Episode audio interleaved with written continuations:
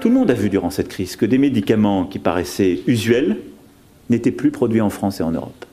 Tout le monde l'a vécu. Et donc nous devons, au-delà de nous poser la question, en tirer toutes les conséquences.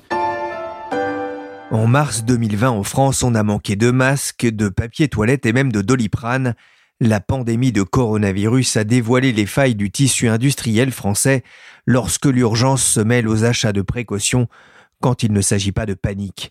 Le 16 juin dernier à Marcy-l'Étoile, comme on l'entend dans cette vidéo de l'AFP, le président Emmanuel Macron a réitéré sa volonté d'investir dans la souveraineté de la France une question de santé, même si la relocalisation pourrait donner mal à la tête. On pourra, par exemple, pleinement euh, reproduire, conditionner et distribuer du paracétamol en France.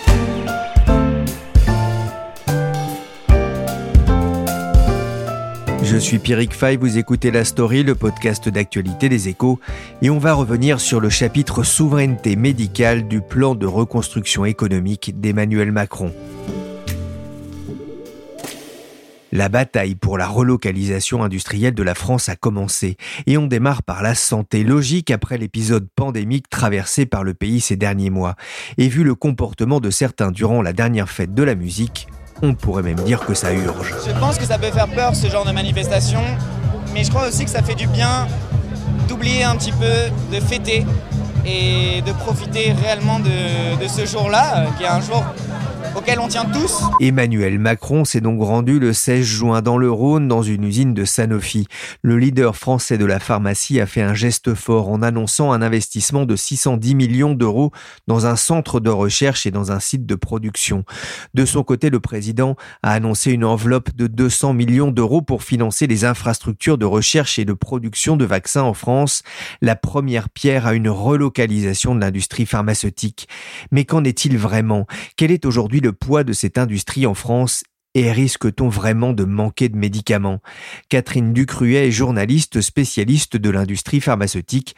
Je l'ai contactée peu après le discours d'Emmanuel Macron pour savoir d'abord si la France est toujours une grande puissance du médicament. Alors euh, la France, euh, je dirais plutôt, a été une grande puissance du médicament elle l'est moins aujourd'hui. Bon, cela dit, la France est encore euh, en quatrième position au plan européen. Mais bon, alors derrière la Suisse, mais surtout derrière l'Italie, ce qui est plus surprenant, et l'Allemagne.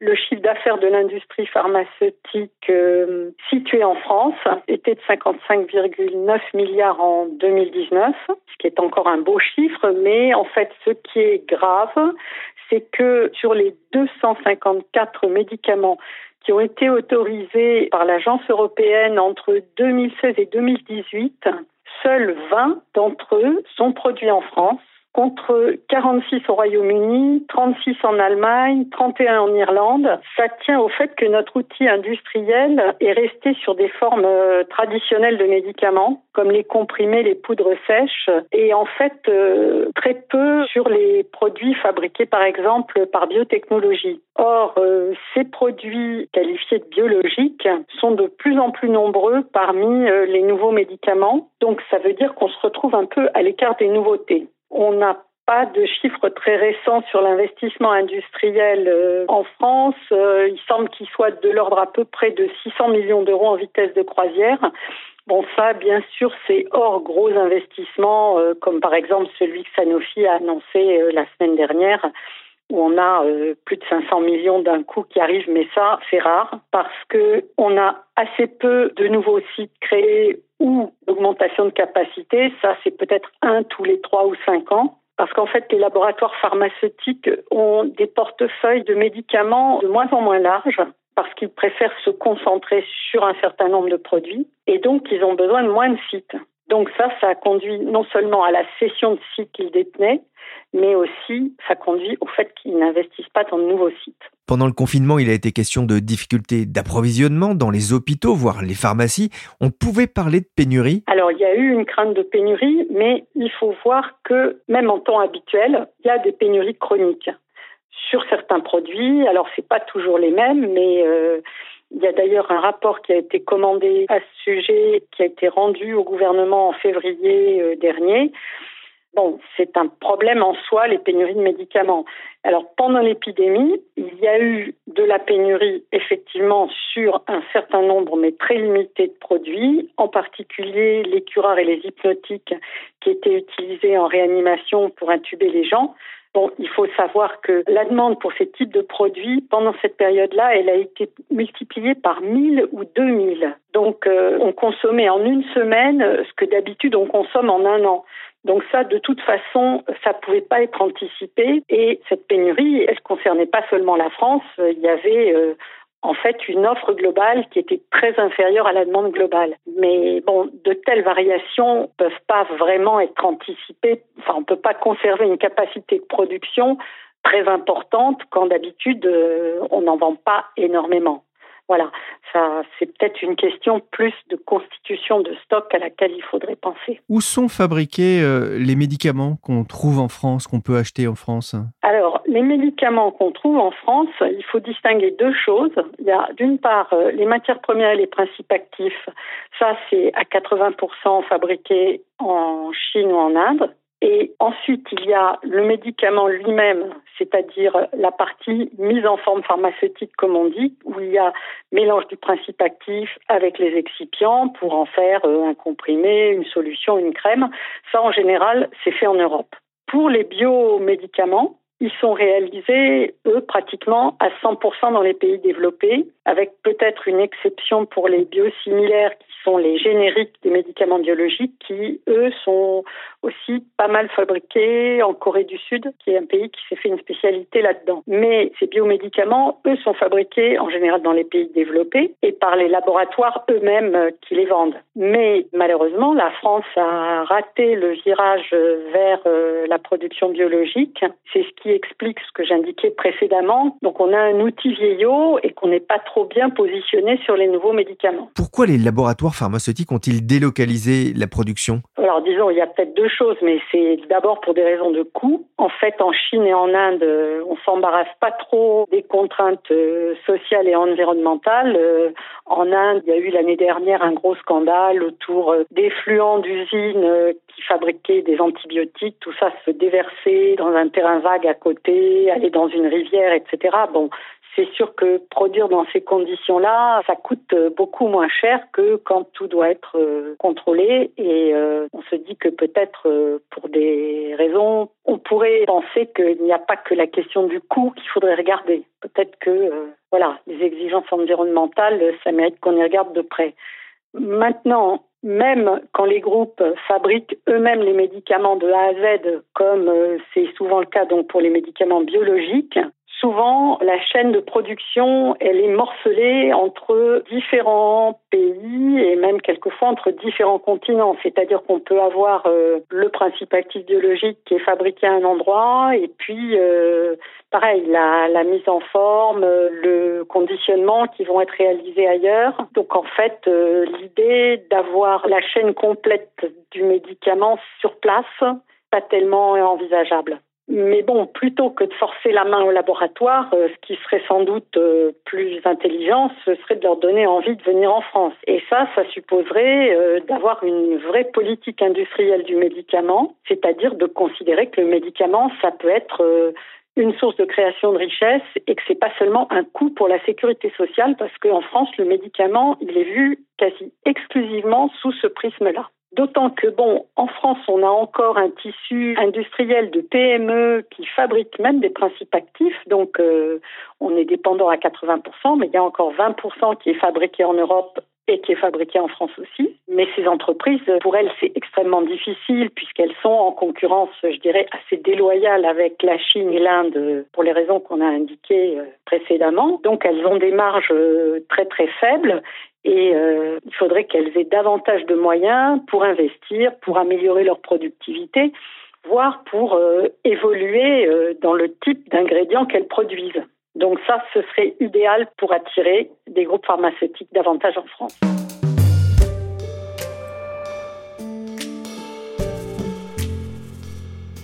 Le doliprane a toujours été demandé, mais particulièrement en ce moment, c'est vrai que un patient sur trois demande en ce moment du paracétamol ou du doliprane. Je pense que c'est avant tout une, crainte. Hein. Les gens ont peur, comme ils vont chez Carrefour acheter euh, des pâtes, ils vont à la pharmacie acheter du doliprane. Ce n'est qu'une crainte. Le doliprane best-seller de pharmacie, comme on l'a entendu sur BFM TV, un médicament de Sanofi, une boîte coûte autour de 2,50 euros. La question a été abordée par Emmanuel Macron lors de sa visite chez Sanofi à Marcy-l'Étoile. Catherine, il en a fait un symbole. Le paracétamol, c'est de l'ordre du symbolique. Et c'est un cas qui est relativement simple, puisqu'il est déjà produit euh, en France, en tout cas pour la partie euh, mise en forme pharmaceutique. Mais on voit quand même que même avec déjà une partie qui est fabriquée en France, on a donné aux industriels trois ans pour s'organiser pour le produire entièrement, c'est-à-dire pour avoir aussi euh, les matières premières et le principe actif. Donc on voit que c'est pas si simple que ça. Et en fait, le chiffre de 2,50 euros me paraît optimiste pour la boîte de doliprane, moi, j'ai vu la boîte de doliprane 500 16 comprimés, elle est plutôt à 1,85€. Et donc, ça veut dire que le prix fabricant derrière, c'est pas 1,85€, c'est plutôt 0,8, enfin, c'est-à-dire 80 centimes d'euros. Donc, vous imaginez que à 80 centimes la boîte de 16 comprimés, c'est très difficile de pas fabriquer à perte si on n'a pas un coût très bas euh, du principe actif. Ou alors, il faut accepter de remonter un peu le prix de vente. Il y a un autre sujet jugé prioritaire, évidemment, sont les vaccins. Oui, alors les vaccins, c'est l'autre grand enseignement de la crise euh, du coronavirus. Alors, on a la chance d'avoir pas mal de production de vaccins en France pour des raisons historiques. Donc, ça veut dire qu'il y a une culture, qu'il y a un savoir-faire. Mais il faut savoir qu'on ne passe pas facilement d'un vaccin à un autre euh, sur une chaîne de production. Parce que les technologies pour produire euh, les vaccins ne sont pas les mêmes euh, d'un vaccin à l'autre. Donc si c'est pas la même technologie, alors là c'est extrêmement euh, lourd et compliqué. C'est pratiquement comme de recréer un nouveau site. Et même si on est sur une même technologie, les exigences réglementaires en termes de qualité et de sécurité sont particulièrement élevées pour les vaccins. Et donc faire revalider une ligne de production pour un nouveau vaccin ou plutôt pour un vaccin différent du précédent, précédent ça peut prendre des mois. Donc euh, tout ça n'est pas forcément extrêmement simple non plus. La CGT lance une pétition dans plusieurs sites industriels en France et notamment à l'usine Famar à Saint-Genis-Laval. Fabricant de médicaments, Famar est un sous-traitant des laboratoires pharmaceutiques et l'entreprise est en grande difficulté menacée de liquidation. On parle beaucoup de relocalisation alors que certains sous-traitants comme le lyonnais Famar sont proches de mettre la clé sous la porte comme on l'entend sur BFM TV. Même si il y a actuellement deux repreneurs pour le site. Au vu de ces difficultés, on peut se demander, Catherine, si c'est réaliste de vouloir rapatrier cette industrie en France. Alors, euh, rapatrier toute l'industrie pour être euh, en autarcie, ça non, clairement, c'est inimaginable. Même au niveau européen, ça paraît pas tellement possible ne serait-ce qu'à cause de ce morcellement des chaînes de production pour les biomédicaments, par exemple, qui sont beaucoup entre euh, les États-Unis et l'Europe. Donc, euh, ce qu'on peut en revanche euh, imaginer, c'est identifier un certain nombre de médicaments considérés comme stratégiques et pour ces médicaments-là, essayer d'être autonome au niveau européen. Alors, ça peut être soit par de la production en Europe, ou ça pourrait être aussi, quand c'est pas possible, avec des stocks stratégiques qui seraient gérés au niveau européen.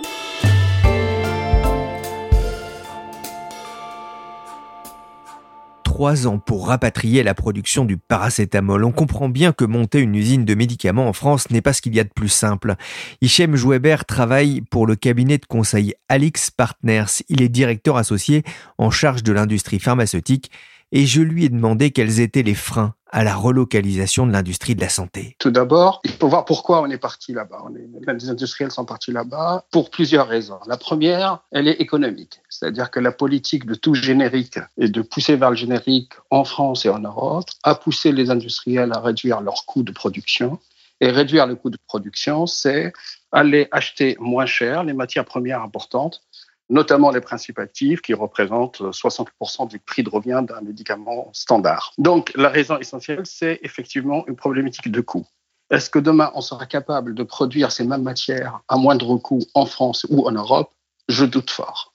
La deuxième raison, c'est une industrie très polluante. C'est une industrie chimique, notamment les principes actifs à base chimique de réactions chimiques sont très polluantes et le respect, le strict besoin, qui est une bonne chose, de respecter les normes environnementales en Europe, peut constituer un deuxième frein au rapatriement de ces industries. La troisième raison euh, que je vois, c'est une question de besoin d'investissement, c'est-à-dire ce sont des unités capitalistiques, c'est-à-dire hein, qui nécessitent des investissements lourds.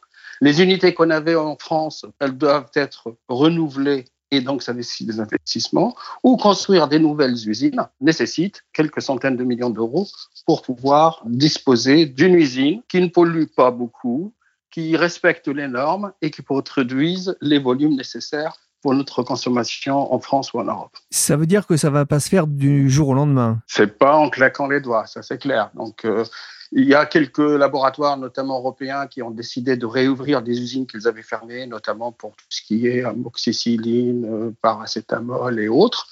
Ils avaient annoncé de ça il y a quelques mois.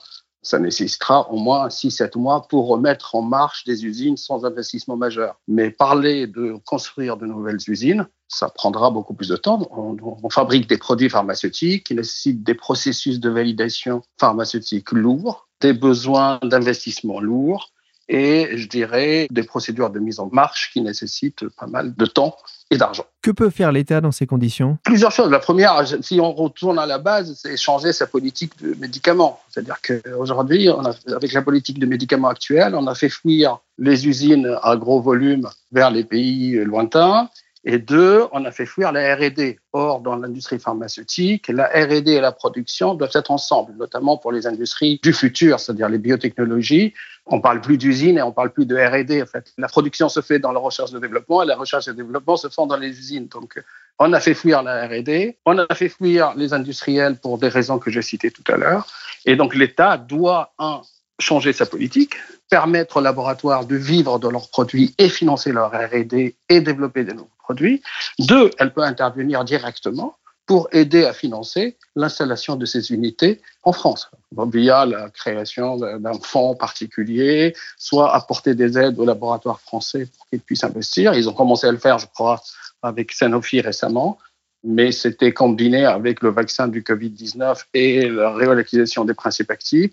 L'État peut être un moteur, mais peut aussi mettre de l'argent avec une politique de partenariat euh, public-privé, par exemple, pour créer des unités de production en France, en Europe ou plus proche dans le bassin méditerranéen.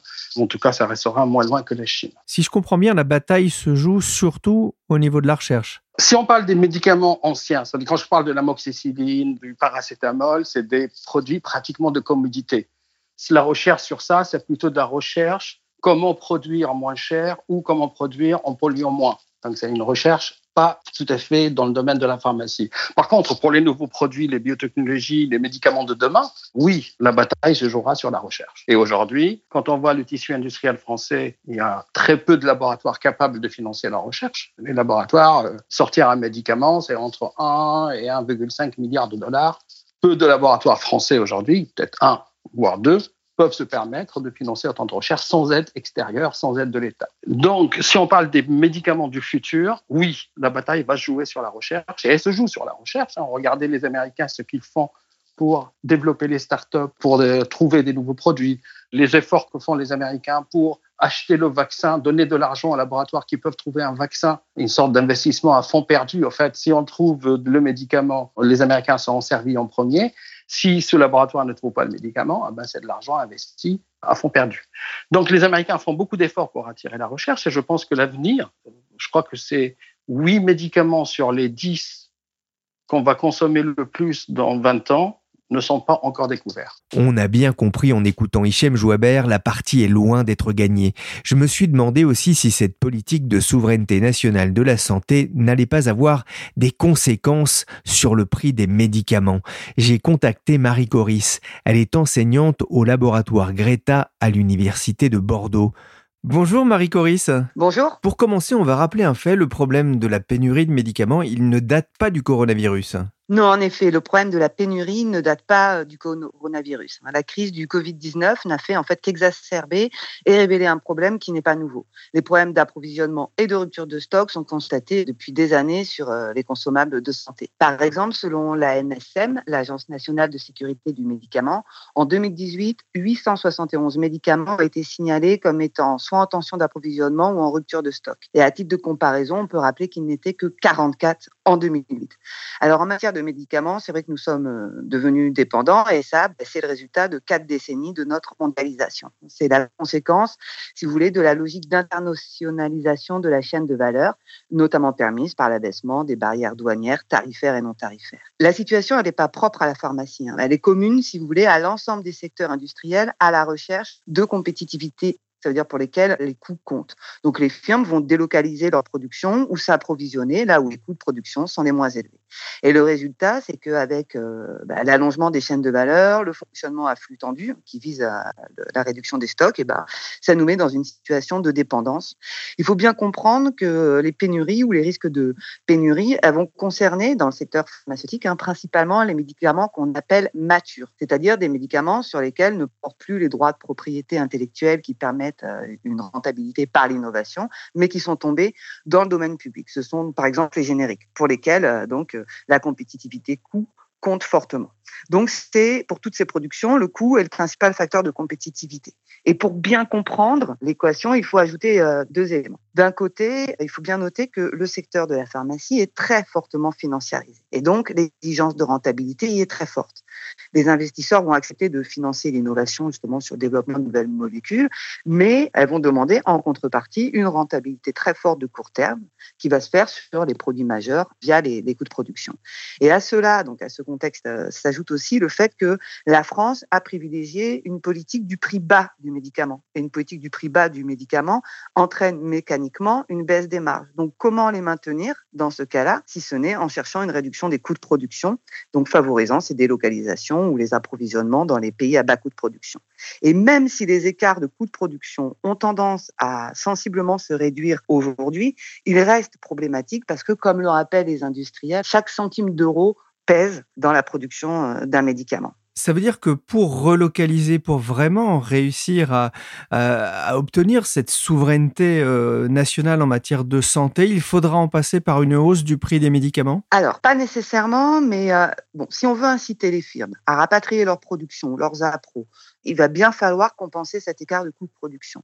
Et là, il y a deux pistes principales qui sont envisagées. La première, c'est celle de l'action en amont, ça veut dire qu'il consiste à subventionner les entreprises pour les inciter à produire sur place. Et donc, on va euh, en fait subventionner cet écart de coût de production. Et la deuxième mesure est celle justement d'une action donc plutôt en aval, qui va consister à augmenter le prix du médicament. Il s'agit en fait là de répercuter l'écart de coût sur le prix de vente final, le prix du médicament. Mais alors la question se pose de savoir qui va payer. Au final, les médicaments, ils sont subventionnés euh, par l'assurance santé. Donc on pourrait très bien imposer d'autres règles du jeu en dehors d'une action sur le prix du médicament. D'autres solutions semblent envisageables puisque dans notre économie, on a tendance à ne raisonner que sur euh, les coûts individuels, le coût privé. Ça veut dire le coût qui va être supporté par un individu ou par une firme. Or, on pourrait raisonner autrement, on pourrait raisonner en termes de coût social. Le coût social, c'est celui qui est euh, supporté par la collectivité. Par exemple, le choix du confinement qu'on a fait, un coût social qu'on va mesurer, je pense, assez rapidement, mais ce choix, il est en partie la conséquence de notre dépendance sur un certain nombre de consommables de santé. Et pas que les médicaments, mais aussi les masques, les respirateurs, les solutions euh, hydroalcooliques, etc. Et en fait, le coût social de ce confinement peut être aussi en partie attribué au choix de l'internationalisation des échanges. On a mesurer plus ou moins les avantages en termes de coûts privés, hein, on, en, a parlé, mais les risques et les coûts liés à l'interdépendance des sites de production, aux ruptures d'approvisionnement, n'ont, eux, pas été réellement pris en compte. Et euh, on le mesure évidemment aujourd'hui avec la crise sanitaire. Ces coûts interrogent les avantages réels de l'internationalisation de la production et des échanges. Donc, une hausse mécanique du prix du médicament si on ne change pas les règles du jeu, mais on peut penser les choses différemment. Oui, dans un article pour The Conversation, vous évoquez une autre idée, nationaliser la production des principes actifs en France, c'est possible? C'est une piste, mais c'est euh, pas forcément souhaitable ni même envisageable. En fait, il y a deux choses dans cette proposition. La première idée, c'est nationaliser la production des principes actifs, pose la question de mais euh, est-ce qu'on va pouvoir produire tous les principes actifs? Parce que si c'est l'idée, ou tous les médicaments dont on a besoin, si c'est l'idée, c'est pas possible. La taille du marché français est trop petite. Et c'est vrai, par exemple, pour toutes les petites économies qui composent l'Europe. On ne peut pas devenir euh, autosuffisant. En revanche, la question pourrait se poser euh, totalement différemment au niveau de l'Europe, qui, euh, si on prend l'Europe dans son ensemble, a une taille de marché suffisante pour envisager ce rapatriement mais alors il faudrait un volontarisme politique fort et euh, une politique euh, communautaire, ce qui passerait par une harmonisation fiscale, des barrières à l'entrée de type environnemental, euh, etc. La deuxième idée qui est derrière cette proposition de nationaliser, c'est celle qui pose la vraie question de savoir quelle est la nature de la santé.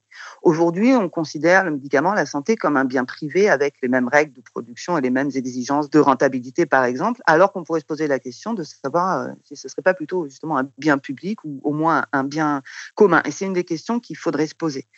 Par exemple, euh, aussi, tout dépend de ce qu'on appelle nationalisation là dans les plans récents. Est-ce que euh, a parlé de prendre des participations nationales dans les entreprises? Moi, j'en ai pas entendu parler, mais ça pourrait être aussi une piste de se euh, réapproprier en fait la maîtrise de la chaîne de production. Merci Catherine Ducruet, journaliste aux échos. Merci Marie Coris, enseignante au laboratoire Greta à l'Université de Bordeaux. Et merci Hichem Joabert du cabinet de conseil Alix Partners. La story s'est terminée pour aujourd'hui. L'émission a été réalisée par Willy Gann, chargé de production et d'édition Michel Varnet. Vous pouvez nous retrouver sur toutes les plateformes de streaming et de téléchargement de podcasts. Merci de votre fidélité. Pour l'information en temps réel, rendez-vous sur leséchos.fr.